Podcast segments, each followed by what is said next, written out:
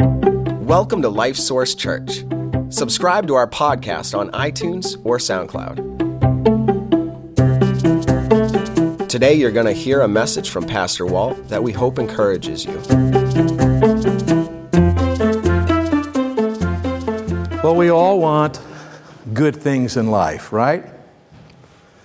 We want good things, things that bring joy to us, uh, things like good relationships, good family relationships, friendships.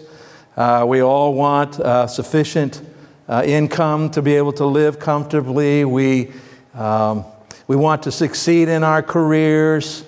Uh, we want all sorts of good things in life. And that's a good thing. And so, what do we do? We spend our time and our energy and our resources trying to have those good things. It's all very normal, right? Uh, this coronavirus has kind of put a monkey wrench in that for a lot of people, hasn't it? I mean, people who are graduating, right? That's all been put on hold. I mean, they actually probably finished their degrees or, or their high school years, but no graduation and the plans that went along with that. Uh, weddings have been put off. Uh, funerals have happened in very small numbers, but with thinking we'll have to do something later. Uh, people have lost their jobs or at least been slowed down in their jobs. And so uh, coronavirus certainly put a, a monkey wrench in that. But nonetheless, our natural tendency is to pursue those things. Those things that, that we like, those things that are good and positive in life. And that's normal, it's a good thing. But here's a question for you Is there ever a time when wanting a good thing becomes a bad thing? When wanting a good thing becomes a bad thing? Does that ever happen? And if so, how would we know? And what could we do about it? Well, we're going to look at some scripture today, I think, that will help us to address this issue. So take your Bibles today and turn to the book of Second Kings. Now, if you hopefully you have a Bible with you there you can look at. If you don't, just listen carefully. This story is a story of a king named Hezekiah.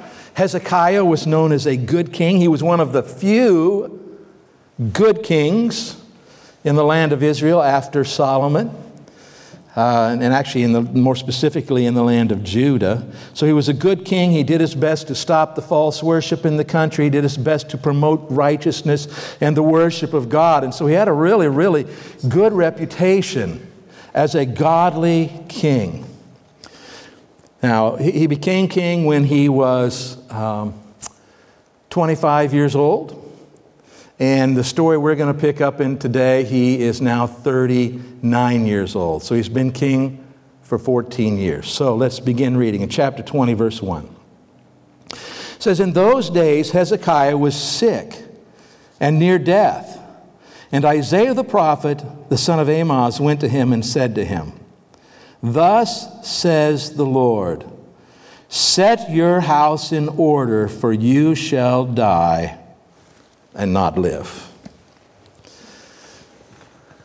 Wow. Did he get some clear information from God? Right? The prophet Isaiah, the Lord sent him there to tell Hezekiah this Hezekiah, you're, not, you're sick, you're not going to live, you're going to die. Time to get your house in order. Boy, very clear. Did he know what God's will was for his life? And, uh, and this idea of get your house in order, we understand, right? Whatever needs to happen there, then maybe, you know, uh, get your will up to date. Uh, I don't know how that worked with kings, but get things in order. But let me, let me encourage you today, think about this, and especially those of you who are watching and who, who may not be connected with us as a church uh, yet. We'd love to see that change. Let me say to you that the message that Isaiah and the Lord gave to Hezekiah is true for us too. Not in the specific details, but it's true for us too because the reality is you are going to die. We all are. And so we need to prepare for that. Uh, now he's telling Hezekiah to prepare. He's talking about you know finances and who's going to succeed, all that kind of stuff. But for you and I, what we need to make sure is that we have addressed our personal problem with God, and that's that every one of us have sinned against the holy God. We've sinned against the holy God by doing things that He says we ought not to do, and by not doing things that He says we should do, and sometimes by doing things we're supposed to do, but with the wrong attitude. We, we haven't loved God with all our heart. We haven't loved our neighbor as ourselves consistently. We have failed in so many ways. And the Bible tells us that, that separates us from God and that, that, we can't have a relationship. We can know that He's there, believe that He's there, but we can't have a relationship with Him because our sin is in the way. And well, this is why Jesus came to the earth. He, he came uh, to provide a way for us to be reconciled with God. He came to earth, the Son of God became a man, Jesus. He lives a holy, sinless life, goes to the cross, dies on the cross, and as he dies on the cross, God the Father puts the guilt and penalty for, for my sins, which are many, lay them on Jesus. And hit all the guilt and penalty for your sins and laid it on Jesus. And so he died paying that penalty for us. He rose again from the dead three days later. And here's what God says to us that if we will acknowledge that we have sinned against him, uh, and our sins have separated us from him, and if we will believe that Jesus is who the Bible says he is, and that he did what the Bible said he did, he died for our sins and rose again from the dead, that we can then say to God, Oh God, I believe that. And I receive Jesus as my Savior. And, and when we sincerely do that with God, at that very moment, every sin is forgiven. We receive eternal life, and then God Himself moves into our lives and begins working on us to change us in good ways from the inside out. But it starts with that decision. So we're all going to die, and it's important that we be prepared for that. But so in this story, God has made His will perfectly clear. I mean, lots of times we struggle. What is God's will? What does He want? What's He? What? what you know? What am I supposed to expect here? Well, God told Hezekiah what to expect. Your time is up. You're going to die. So take care of whatever you need to before that. So let's read of Hezekiah's response. I mean, that would be kind of shocking, wouldn't it? You aren't expecting that at 39 years of age. It says, Then he turned his face toward the wall and prayed to the Lord, saying, Remember now, O Lord, I pray how I have walked before you in truth and with a loyal heart, and have done what was good in your sight. And Hezekiah wept bitterly. He wept greatly. Um, Elsewhere in the scripture, this, this story is told in three different places in the scripture. And elsewhere, one of the places, there's a, a poem that Hezekiah wrote as a result of this. And uh, in that poem, it becomes very clear that he was asking God not to take his life, that he wanted to live. Okay. So here's where we got to start thinking carefully about this.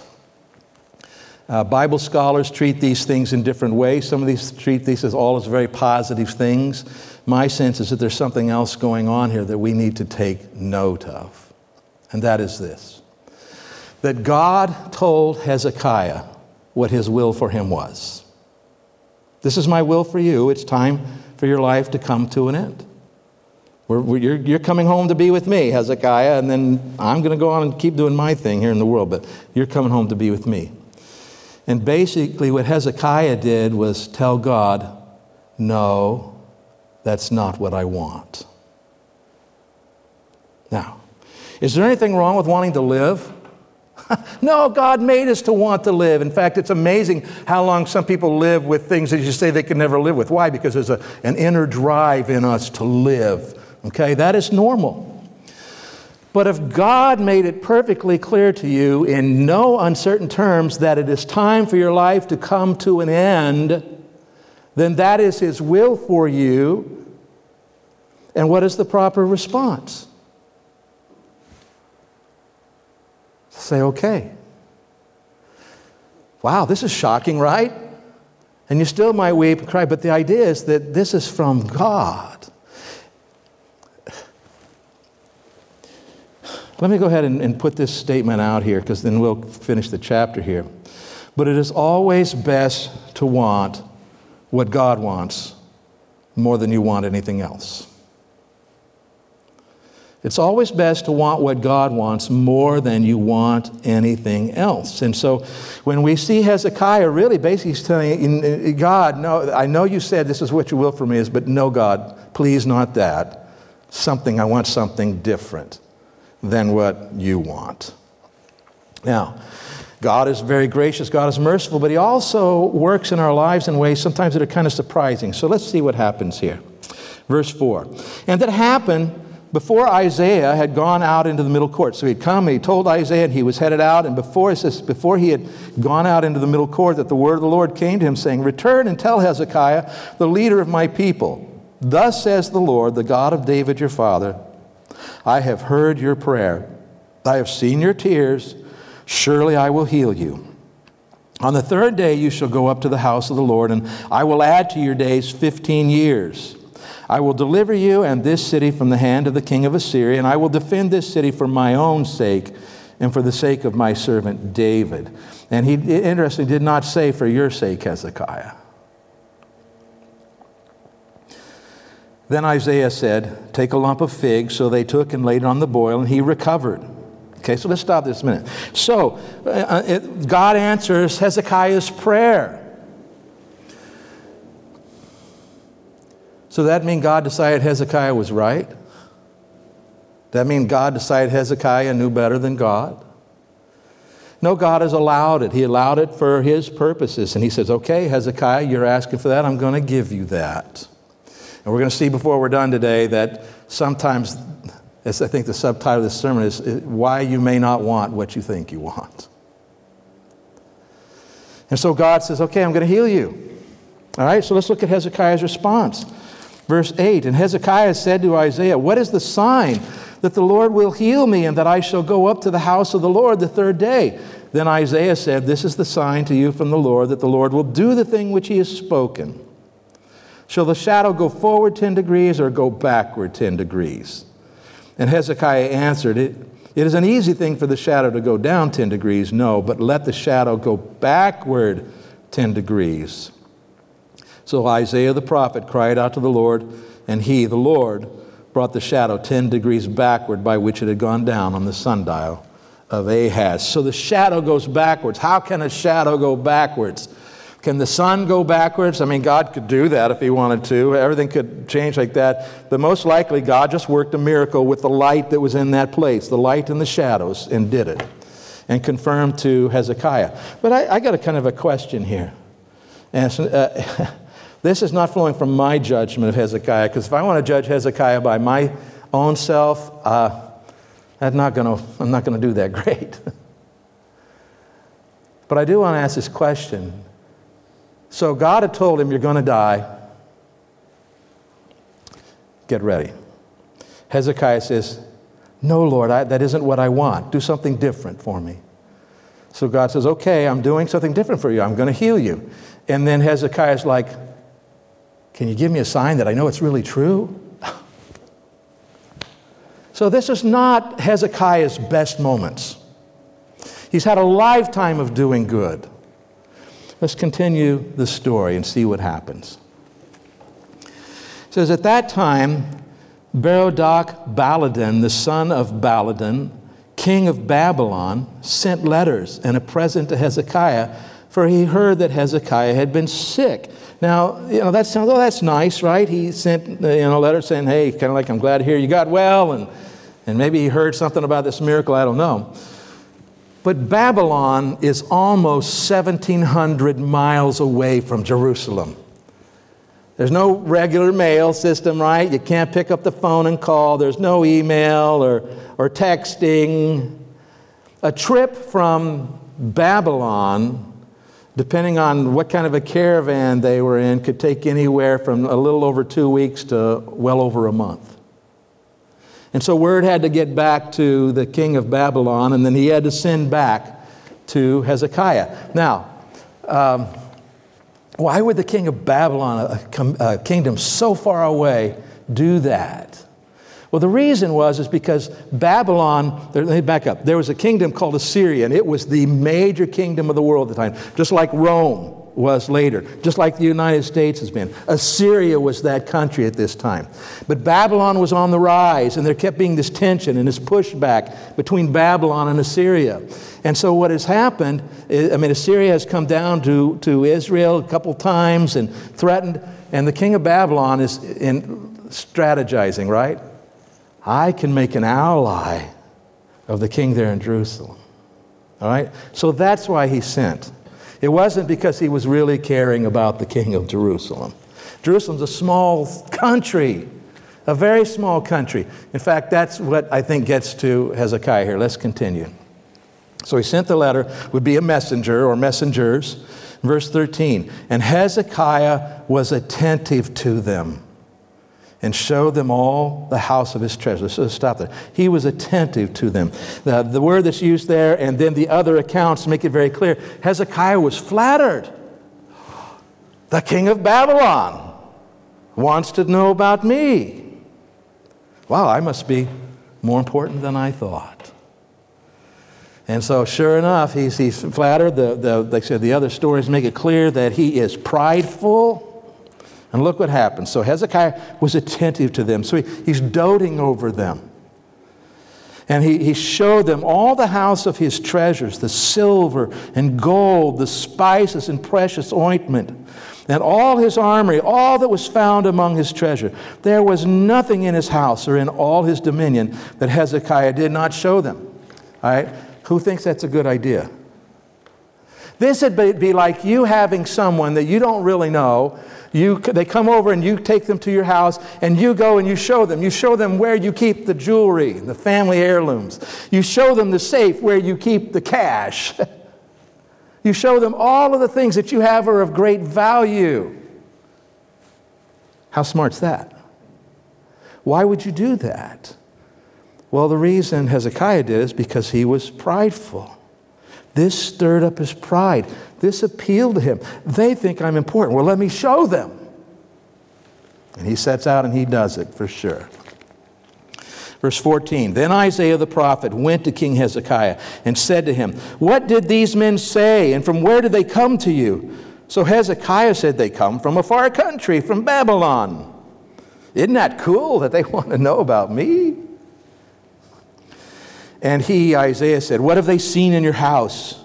So Hezekiah answered, They have seen all that is in my house. There's nothing among my treasures that I have not shown them. Then Isaiah said to Hezekiah, Hear the word of the Lord. Behold, the days are coming when all that is in your house and what your fathers have accumulated until this day shall be carried to Babylon. Nothing shall be left, says the Lord. He says, They're coming for your stuff now. Okay? You have given them reason to come and evade. Verse 18, and they shall take away some of your sons who will descend from you, whom you will beget, and they shall be eunuchs in the palace of the king of Babylon. That's just terrible news, isn't it? This is really bad news for Hezekiah and the people of God and his own descendants. Look at Hezekiah's response. So Hezekiah said to Isaiah, The word of the Lord which you have spoken is good. Now that's a, a good response. Okay, all right, God is saying this, good. I need to know this. But then he says this, For he said, Will there not be peace and truth, at least in my days? And the answer had been yes. This wasn't going to happen while Hezekiah was alive. So it's almost like Hezekiah says, okay, this is good news. Yeah, that stuff's going to happen. This is good news because it's not going to happen to me. I'm not going to be the one that's going to have to go through it. Now, does this sound like a God loving, God fearing king? His reputation in the Bible is that he was a great king, a God loving, God fearing king who did many great things, and he did. That is still true. We don't take that away from him. And it goes on says, basically, he, you know, he lived that 15 more years and died. So, what's going on with this? Let's think back. When God said, Hezekiah, you're not going to get well. You're going to die. Prepare your house for this. If he had said, Oh man, that's hard, right? I get it, but oh, yes, Lord, and he had yielded to him, would any of these things have happened? These things would not have happened. But because God, revealing his plan, his, his will very clear for Hezekiah, Hezekiah says, No, God, that's not what I want. Now all of these other things have happened. So let's think about this. We already established it's always best to want what God wants more than you want anything else. And here are some reasons why that we see from Hezekiah's life. When you set your heart on something other than God's will, when you set your heart on something other than God's will, you set yourself up for temptation you didn't need to face, probably leading to sin you never would have committed. And I think, you know, and I, I, I bet, Dave, if we were to sit down and analyze a lot of the counseling we've done with people who have significant problems in their lives, what we would discover is that often there was at some point where they wanted something different than what God wanted. And that put them in places and times and situations where they were facing temptations they never would have faced if they had been yielded to God.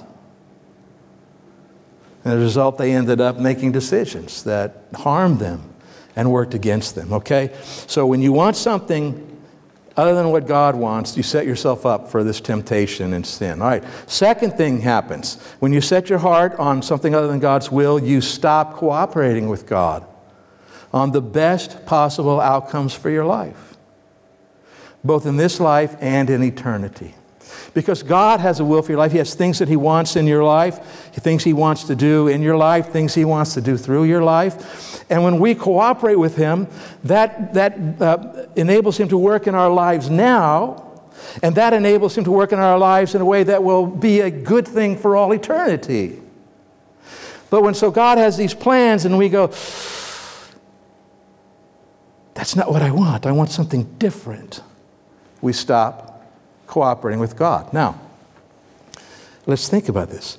I, I, today, my, my, my focus in this is not on people who reject Christ and, and go live ungodly lives. My focus today is on those of us as Christians. We know the Lord, but we are human, right? And we want good things. I mean, hopefully, if, if you're one of those people who say, No, I don't want any good things in my life, we need to have a different conversation, right? We all want good things in our lives the relationships we want, uh, the, the physical situation we want, the health, the, the career, all these good things. But when, when, we let, when we want those things more than we want what God wants, we've stopped cooperating with God. Big mistake. Never works out well in our lives. Well, so how would we know if we have done this in, in our lives in some way? How would we know? Well, let's, let's some questions we can use to evaluate yourself with. So, evaluate yourself with this. First, do you want to live more than you want to accomplish God's will? See, that's a Hezekiah thing here, isn't it? He wanted to live more than he wanted to accomplish God's will. And uh, as I said earlier, living is a good thing. That's the plan. We're going to live until we don't. And we want to keep doing that. But if I want to live more than I want what God wants, then I put myself in that bad place. And I've stopped cooperating with God. Um, and this doesn't mean that, let, us say that I get a, a, a, diagnosis of, you know, wow, you have cancer and stage four and it's not looking good. And, and uh, you know, what are you going to, you better put your house in order. there might be some things we can do, but basically, this is what's going on in your life. Now, do I know at that point whether that's God's ultimate will for me yet? Do I know? No, I don't know. The prophet hasn't shown up at my door and said, Here's what God is saying to you. So I don't know yet. So it makes sense to me to say, Oh God, I, I don't know, you know, what's up with this. And it makes sense for me to, to do this first, to, as, James says, call for the elders of the church and have them pray over me, you know, and ask God to heal me. And, and then it makes sense for me to see is, is there any medical treatment that we could do that could, you know, take care of this? But what I have to guard against is wanting what I want more than what God wants. And so, nothing in the world wants to say, Oh God, I would like to live. I would like to continue living. I want to see my grandkids grow up. I have ministry still I'd like to do. But I need to say, But God, more than that, I want whatever you want. And if that means it's time for my life to end, so be it. You see that? See the difference there? All right. So, do you want to live more than you want to accomplish God's will? If you say yes, then you're saying something is more important to you than what God wants. Okay, second question Is there anything that's more important to you than doing what God wants you to do? Okay, because sometimes we have a sense in life, you know what? God has made it really clear to me. He's put it in my heart and mind. I'm supposed to do this, but that means I can't do this. And I really want to do this. And so we start rationalizing and figuring out ways to do what we want to do instead of what God wants us to do. So if you answer yes to this question, you're in a bad place. You're wanting what you want more than what God wants. Third question is there something you want to avoid at all costs, even if it means saying no to God? Sometimes in our lives, we grow up with certain situations, we observe certain things, certain things happen to us, and we say, you know what? At all costs, I cannot go there again. Maybe, maybe you grew up so, so dreadfully poor, right? And you said, I will never be that way again, and you have worked so hard to not be in that situation. And so you, the reality is, deep down your soul, if you look at it, you're saying, I'm not going to go there, even if because if God leads me there, I can't go there. I just can't go there. Is this making any sense? You connecting with this? Okay. So if we're saying yes to these questions, we're in the wrong place. We need to be saying no to these questions. No, I don't want to live more than I want to do what God wants me to do. No, there isn't anything I want to do that's more important to me. There's, there is nothing that I have to avoid, even if it means saying no to God. No, no, no. I want what God wants. Because what's, what do we say that's early on this statement? It's always best to want what God wants more than you want anything else. It's such a, a really powerful truth for us. Well, let's go back into the scripture and look at another instance of this Psalm 106. Now, the context of this psalm is Israel in the wilderness. God had delivered them miraculously from Egypt. Remember, they had been slaves. They had been crying out to God, Oh, God, please deliver us. This is terrible. And God had miraculously delivered them. He brought them out in the wilderness. He gave them manna to eat. He brought them water miraculously out of the, um, the rock. He's taking care of them. And, and what happens is they begin to complain. Oh, we're tired of this manna. Remember when we were back in Egypt? Remember we had lots of fish in Egypt and we had leeks and garlics and onion. We had all this good stuff that we could eat back in Egypt.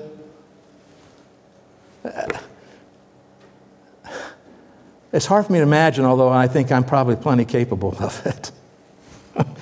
I hate to say that. I mean, I, I don't, I, hopefully I'm not, but the idea is that they were saying to God, we liked it better in Egypt before you got involved. Now, they weren't consciously saying that, but that's what they were saying. We want something different than what you have for us, God. You have delivered us from slavery, and you've brought us out on this wilderness, and yes, you are caring for us, but this is not what we want. We want something different. Wow. Let's look here in, in Psalm 106, starting verse 13. They soon forgot his works.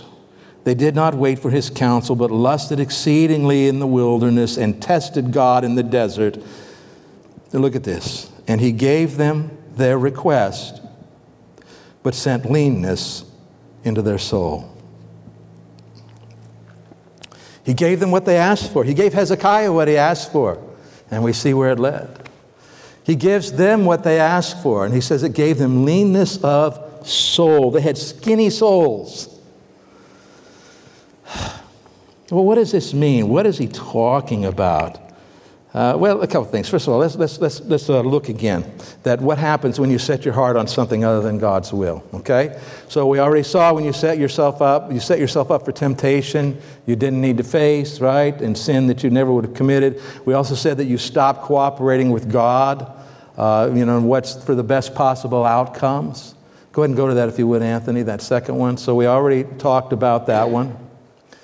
Here we see a third one, and that's this it may result in lasting damage to your soul because your soul may shrink, your soul may shrivel up. Well, what's that about? How does that work? Well, in the Bible, especially in the Old Testament, and God talks about blessings of things, he, he often uses the word fat. now, we don't think of fat as a blessing, right? Uh, and I get that. But when he's talking about the fat, the fat of the land, the fat of your, in your relationships, he's talking about an abundance, more than you need. God's great blessing, the fatness. And so God's intention for you, uh, probably is to have a healthy body, but he wants you to have a fat soul. okay? A fat soul, a fat that is a soul that's full to overflowing and experiencing, you know, your relationship with God. And we get a, a fat soul by pursuing our relationship with God and being in the Word and then, then walking with the Lord in life and, and getting to know Him better and, and, and uh, connecting with His people and, and serving Him. And all of that brings this fatness, and which is, again, it's a good idea for our souls. And what God is saying here hey, when you decide that you don't want what I want for you, by the way, what I want for you is best, always best. It's always in your best interest. And when you say you don't want that, you want something else, well, maybe I'll give it to you and let you experience that. To me, that's a scary thing. That God, that I would want what's wrong. I mean, not the best. That I would want something that's ultimately going to do damage to me and to my relationships and the people I impact.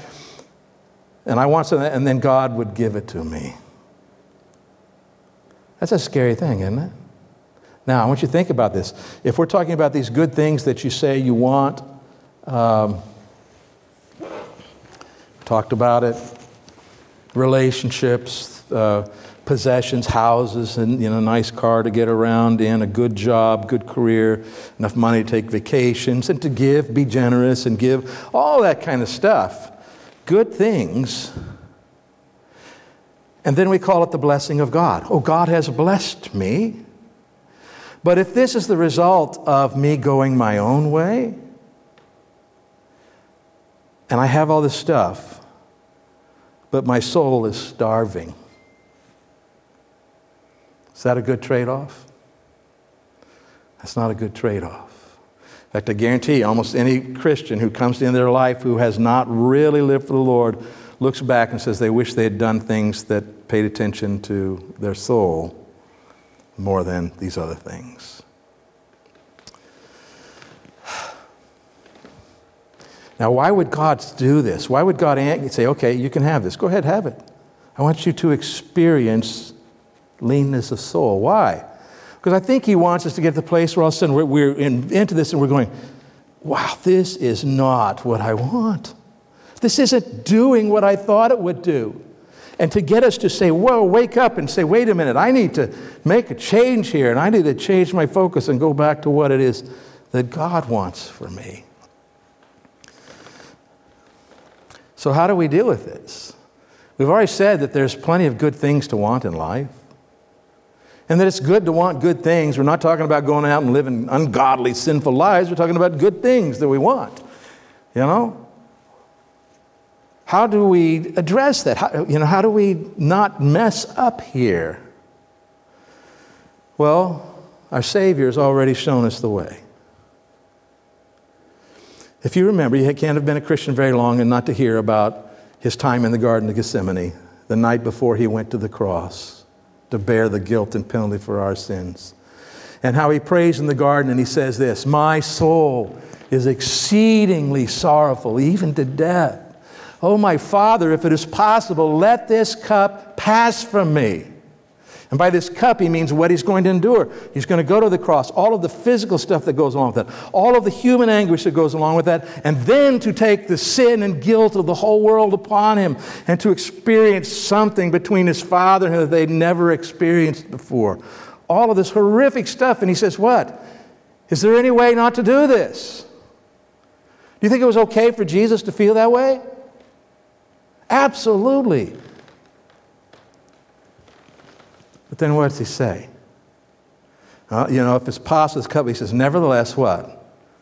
Not as I will, but as you will. I want what you want, Father, more than I want this. You know, being delivered from this from a human perspective would have been a good thing. But he says, you know, I want what you want, Father, more than that. And he went with it. And so, can you see now what we have to do in our lives?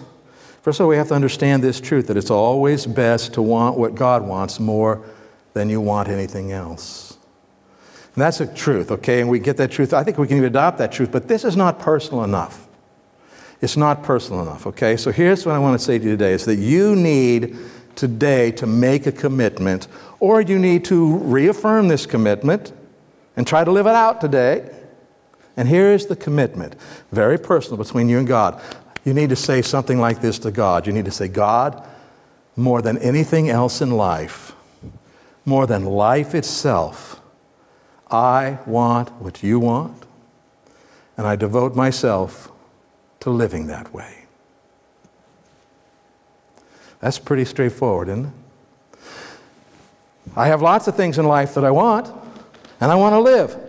But God, I want what you want more. You know, nevertheless, not what I will, but what you will. That is where we need to live our lives. And doesn't mean we can't pursue the good things we can. In fact, once we make this commitment, we can pursue the good things confident that the Lord can show us and lead us, and, and we're okay with that when He does. So here's the natural way that, that Christians pursue this, okay? The natural way that, that you have hopes and dreams. Go ahead and go to that if you would. You have hopes and dreams and plans for life. Go ahead and, Anthony, would you? There we go, thank you. You have hopes and dreams and plans for life. You got those. And then you ask God to bless your hopes, dreams, and plans. That sounds okay, right? Now, let's think this is not okay. This is not the way we're supposed to do this.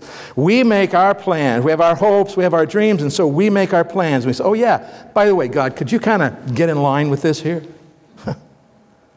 could you, you know, do what I'm wanting to do? Here's the Christian way to do this. This is what we need to do. Starts off with this surrender everything to the Lord. Romans 12, 1. Present your body as a living sacrifice, your whole being, everything about you. God, I am yours. Everything that I can have control of is yours. My whole life is yours, God. And we start off with that surrender first. Okay? Then the next thing we ask God to help us know and enable us to accomplish His purposes in our life. Okay, God, I'm surrendered to you. Help me to know what I ought to pursue and what's good. And then it, many times it's going to be the same kinds of things right? These relationships that you want, and, and, and uh, you know, a nice place to live, and a good career, and, and uh, opportunity to serve, whatever. You're going to ask God, and then you're going to do your best to make right decisions. This is where the Romans 12, 2 says that we're to be transformed by the renewing of our minds that we might prove what is that good and acceptable and perfect will of God. God, help me to get your will right on the front end. Now, none of us are going to get it right on the front end perfectly but we're surrendered to Him and we're wanting what He wants. Now, once we have established that, then we do this. Then we can pursue our hopes, dreams, and plans, always surrendered to the Lord's will. In the book of James, it says, You ought to say, If the Lord wills, we will live and do this or that. I've surrendered to you, Lord. I'm seeking your leadership and trying to make the best decisions of what to pursue in my life, and now I am going to pursue them. But I always going to remember that I want what you want more than I want what I want. Always. And so here's that commitment again God, more than anything else in life, more than life itself, I want what you want and I devote myself to living that way. Change your life. You need to make this commitment. I made this commitment many, many years ago, big picture commitment. And now the challenge is every day to live it out in this area of my life and to live it out in this area of my life. Do I really want what God wants in this area of life more than I want what I want? I have to wrestle with that. But the big picture, I've already settled it. I have to wrestle with it. That makes sense? I got to deal with it. Let's go to the Lord in prayer. Father, thank you for your word and these stories. Father, our desire, I believe I speak for us, Lord, is that we would want what you want more than we want what we want. And we pray, Father, you'd help us to align what we want with what you want. Lord, I pray we would live this surrendered life and that we would see that this is the normal This is normal for Christians. It's not just for missionaries or preachers or this is for every Christian. It's for me. It's for each of us, Lord. And I pray that people today who, who are watching and listening will make that commitment to you, surrender to you in this, surrender the way your son did. And that as we do, Father, not only will you be able to accomplish all of your goals and purposes through our life, we will experience the best possible outcomes as we follow your ways. And I pray it in Jesus' name. Amen.